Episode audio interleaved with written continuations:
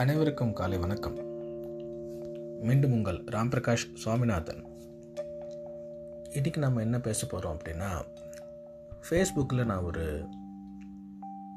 தொகுப்பு படித்தேன் சுஜாதா ரங்கராஜன் அவர்களை பற்றி அதாவது சுஜாதா தேசிகன் அப்படிங்கிறவர் ஸ்ரீரங்கத்து தேவதைகள் போன்ற சுஜாதா அவர்களின் நூல்களுக்கு வந்து ஓவியம் வரைச்சி கொடுத்தவர். அவர் வந்து சுஜாதா பற்றி ஒரு பதிவு போட்டிருந்தார். சுஜாதா குழுவில் வந்து நான் ரொம்ப நாளாக ஒரு மெம்பராக இருக்கேன். சுஜாதா கதைகள் அடிக்கடி ஃபோனை நோண்டும் போதெல்லாம் டெய்லி ஒரு ரெண்டு சுஜாதா கதையாவது படிச்சிடணும். இல்லை அவர் எழுதின ஏதாவது ஒன்று படிச்சிடணும் அப்படிங்கிறதுல நான் ரொம்ப உறுதியாக இருப்பேன். எழுத்தாளர்களில் எனக்கு சுஜாதாவை அந்தளவுக்கு பிடிக்கும்.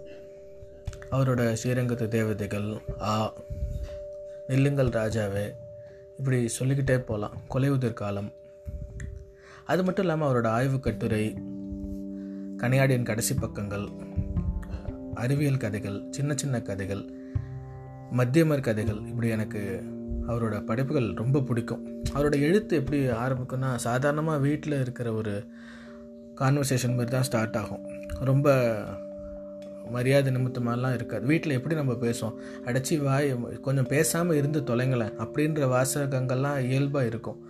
அதே மாதிரி அவரோட உதாரணங்கள் ரொம்ப அருமையாக இருக்கும். அவன் தலையில் ஒலிவெல்லாம் படர்ந்தது. அதில் நாலந்து பேன்கள் தெரித்து ஓடின. அப்படிங்கிற மாதிரி அப்படியே இயல்பாகவே அதில் ஒரு நகைச்சுவை தான் இருக்கும் இழையோடு இருக்கும். ரொம்ப இயல்பாகவே இருக்கும். அதாவது திணிக்கப்பட்ட நகைச்சுவாக இல்லாமல் இப்போ ரெண்டாவது படிக்கும்போது இன்னும் நல்லா சிரிப்பு வர அளவுக்குலாம் அழகாக எழுதியிருப்பார். இப்படிப்பட்ட ஒரு தமிழ் எழுத்தாளர். அவரை பற்றின ஒரு பதிவு போட்டிருந்தார். அவருக்கு வந்து ஸ்ரீரங்கம் போகணும் அப்படின்னு ரொம்ப நாளாக ஆசைப்பட்டிருக்காரு. அவரோட நண்பர் சுஜாதா தேசிகன்ட்டு சொல்லிகிட்டே இருந்திருக்காரு. என்னை எப்படியாவது ஸ்ரீரங்கம் கூட்டிகிட்டு போ அப்படின்னு சொல்லிட்டு. அதுக்கான சந்தர்ப்ப சூழ்நிலை அமையல. கிட்டத்தட்ட ஒரு ரொம்ப நாள் கழித்து ட்ரெயின் டிக்கெட் புக் பண்ணி ஸ்ரீரங்கம் போகிறாங்க அவர் தேசிகன் மட்டும் போகிறாங்க அப்படி இருக்கும்போது அன்னைக்குன்னு பார்த்து சைடு பர்த்து தான் கிடச்சிருது. சுஜாதா வந்து நார்மலாக ரொம்ப உயரமாக இருப்பார். சைடு லோவர் சைடு அப்பர்லாம் பார்த்திங்கன்னா நார்மலாக இருக்கிற பர்த்தை விட கொஞ்சம் கம்மியாக இருக்கும். அதில் அவர் கஷ்டப்பட்டு குறுக்கி படுத்துக்கிட்டாரு. படுத்துட்ட உடனே தூங்கிடுறாரு. டிடிஆர் ஒரு நிமிஷம் அவரை பார்த்துட்டு சுஜாதா தானே? அப்படின்னு கேட்டுட்டு போயிடுறாரு. ஆனால் டிஸ்டர்ப் பண்ண வேணாம் அப்படின்னு சொல்லிட்டு. அதிகாலை நேரத்தில் வந்து ஸ்ரீரங்கத்துக்கு இறங்கி வெயிலுக்கு முன்னாடியே கோயிலுக்கு போயிடணும். அப்படின்னு சொல்லிட்டு ஸ்ரீரங்கம் ரங்கநாதர் கோயிலுக்கு போகிறாங்க அப்போ அவருடைய ஸ்ரீரங்கத்து நினைவுகள்லாம் கொஞ்சம் தளர்ந்துடுறாரு. அப்போ அவர் ஸ்ரீரங்கம் வரும்போது அதனால் ரொம்ப நடக்க முடியாமல் ஏன்னா ஸ்ரீரங்கம் கோவில் வந்து ரொம்ப பெருசு. தமிழ்நாட்டிலேயே வந்து ஸ்ரீரங்கம் கோவில் வந்து நூற்றி ஐம்பத்தி மூணு ஏக்கர். அது எந்த கோபுரம் வழியாக வந்தாலும் மத்தியில் இருக்கிற ரங்கநாதர் சன்னதிக்கு போகிறதுக்கு கொஞ்சம் நேரம் எடுக்கும் யாருக்காக இருந்தாலுமே. அவர் தளர்ந்துட்டதுனால அங்கங்கே உட்காந்து பேசிக்கிறதெல்லாம் அவர் எழுதியிருந்தார்.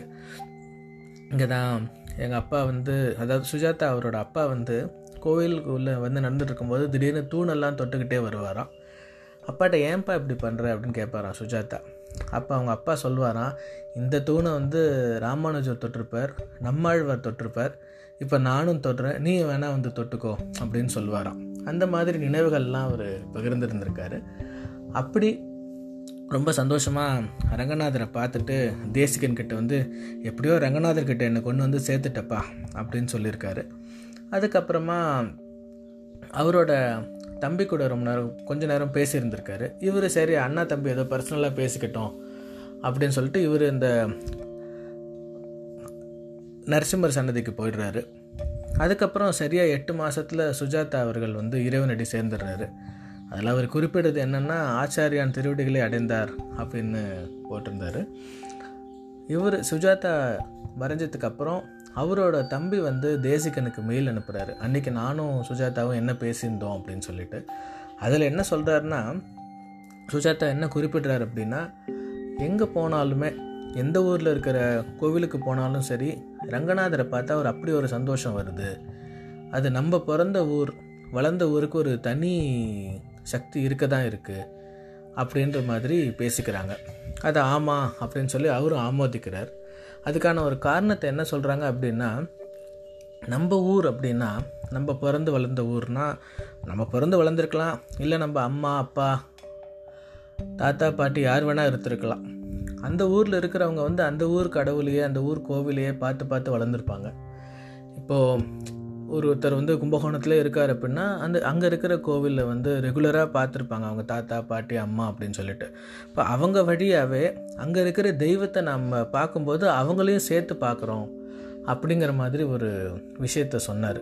அதாவது ரங்கநாதர் வந்து சுஜாதா சேவிக்கும்போது அவருடைய அப்பா அம்மா அவங்களோட பாட்டி எல்லாரையும் வந்து பார்க்கறதுனால தான் நம்ம இந்த அளவுக்கு உணர்ச்சி பெருக்கு காலாரம் அப்படின்ற மாதிரி சொன்னார். எனக்கு அது ரொம்ப பர்சனலாக டச் ஆச்சு. ஏன்னா எனக்கும் தோணும். நம்ம எத்தனை கோவில் போகிறோம் நம்ம போகும்போது நம்ம ஒரு சில கோவில் தான் நம்மளை வந்து அப்படியே கலங்கடிக்கும். அது குறிப்பாக சிதம்பரம் நடராஜர் கோயில் போகும்போது எனக்கு ரொம்ப உணர்ச்சி பூர்வமாக இருக்கும். ஏன் அப்படின்னா எங்கள் தாத்தா ஊர் என் பாட்டி கூட நிறையா தடவை போயிருக்கேன். அப்பப்போ இப்போ அடிக்கடி சிதம்பரம் போகணும்னு நினச்சிக்கிறது. ஆனால் வருஷம் ஒரு தடவை ரெண்டு தடவையாவது போய் பார்க்குறதுனால எங்கள் பாட்டி தாத்தா அப்பா அம்மா எல்லாரும் பார்த்துட்டு இருக்கிற நடராஜர் இல்லையா? அதனால அந்த ஒரு உணர்ச்சி பெருக்கு ஏற்படுது. அப்படிங்கிறத இந்த தொகுப்பு மூலமாக நான் புரிஞ்சுக்கிட்டேன். சுஜாதா அவர்கள் வந்து ஸ்ரீரங்கம் அப்படின்னாலே சுஜாதா ஞாபகம் தான் வரும். ஏன் அப்படின்னா ஸ்ரீரங்கத்து தேவதைகளில் வந்து அந்த தெருக்கள் அந்த வீதிகள் பற்றி அடிக்கடி எழுதியிருக்காரு. ஸ்ரீரங்கத்து கதைகள் அப்படின்னு தனியாக எழுதியிருக்காரு.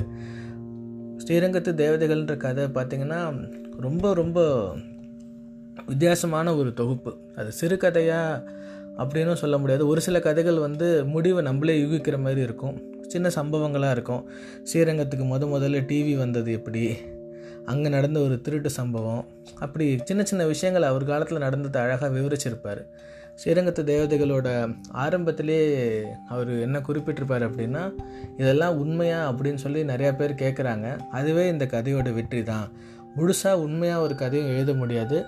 கற்பனை இல்லாமல் எழுத முடியாது அப்படின்னு சொல்லியிருப்பார். யூடியூப்பில் கூட ஸ்ரீரங்கத்து தேவதைகள் அப்படிங்கிற சீரியலோட ரெண்டு எபிசோட் கிடச்சிது. கடவுளுக்கு ஒரு கடிதம் அப்படிங்கிற ஒரு எபிசோட் கிடச்சிது. அது வந்து பொதிகை டிவியில் வந்து நாடகமாகவே வெளிவந்தது அப்படின்னு சொன்னாங்க.